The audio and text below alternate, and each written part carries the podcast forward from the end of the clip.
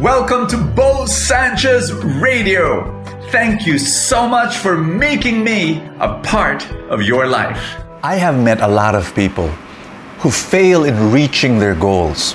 And do you know why? Because they are not unstoppable.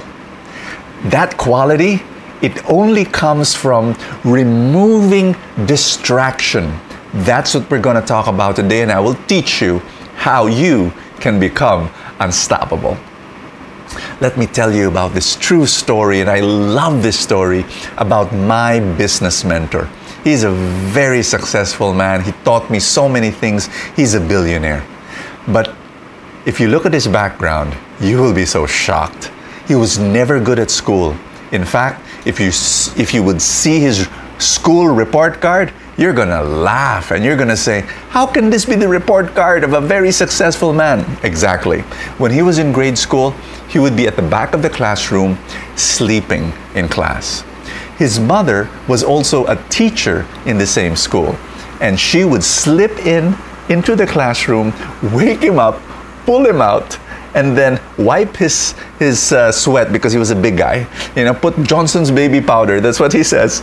And then and then when he was dry, he would he would go back to the classroom, sit down, only to sleep again. That's his story. And he would have failed in grade school if it were not for the fact that naawa yung school because this, his mother was a teacher in that school. And then high school, same story. In college, he did not finish college because he was playing billiards almost every day. So you might say, okay, Brother Bo, that's his past, you know, not good in school, etc. How is he now a very successful man? He explained it to me, and I love his explanation. He said, One big reason why I became successful is this.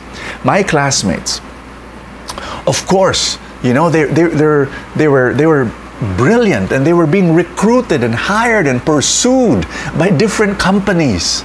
And here's the thing if they didn't like their job, after a few months, they said, I can go to another job. You know, they'll accept me there.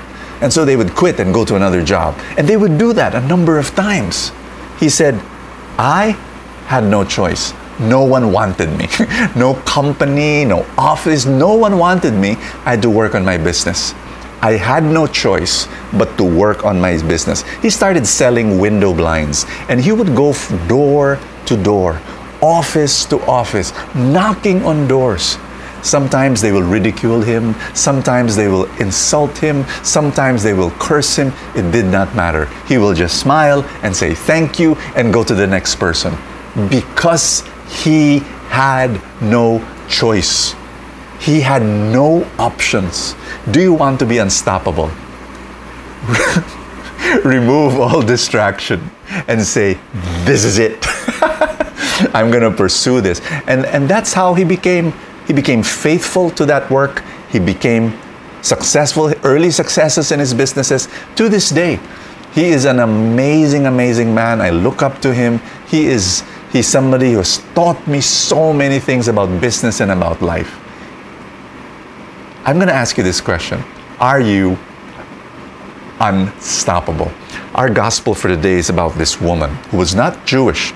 She had a sick girl, goes to Jesus, and then Jesus, you know, it, it seems a little bit uh, difficult to understand Jesus in this conversation here because it was as though he was playing hard to get, which was true. This is what you call prophetic theater. You know, if, if you understand Jewish culture and, and, uh, and the culture of prophets, that's what prophets do. Many of the Old Testament prophets would have prophetic theater. Jesus was doing this, he was playing hard to get you know, and saying, "Well, I only was sent for the for the Jews," and and but the woman was unstoppable. She was so unstoppable. She said, "No, but but we, we would we would get the breadcrumbs from the and you know she she just and her daughter was healed."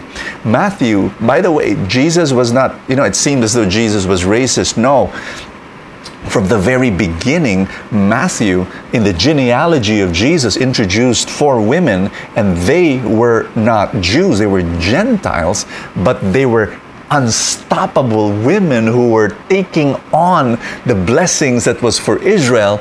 And I, I know I'm going a little bit deep here, But so was this Canaanite woman. She, she was unstoppable in getting the blessing of God. I want to I want to pray for you right now because maybe you're you're you're distracted with all sorts of options. And can can you be faithful to the calling, the dream that God has placed in your heart? I'm not saying don't adjust. No, no, no.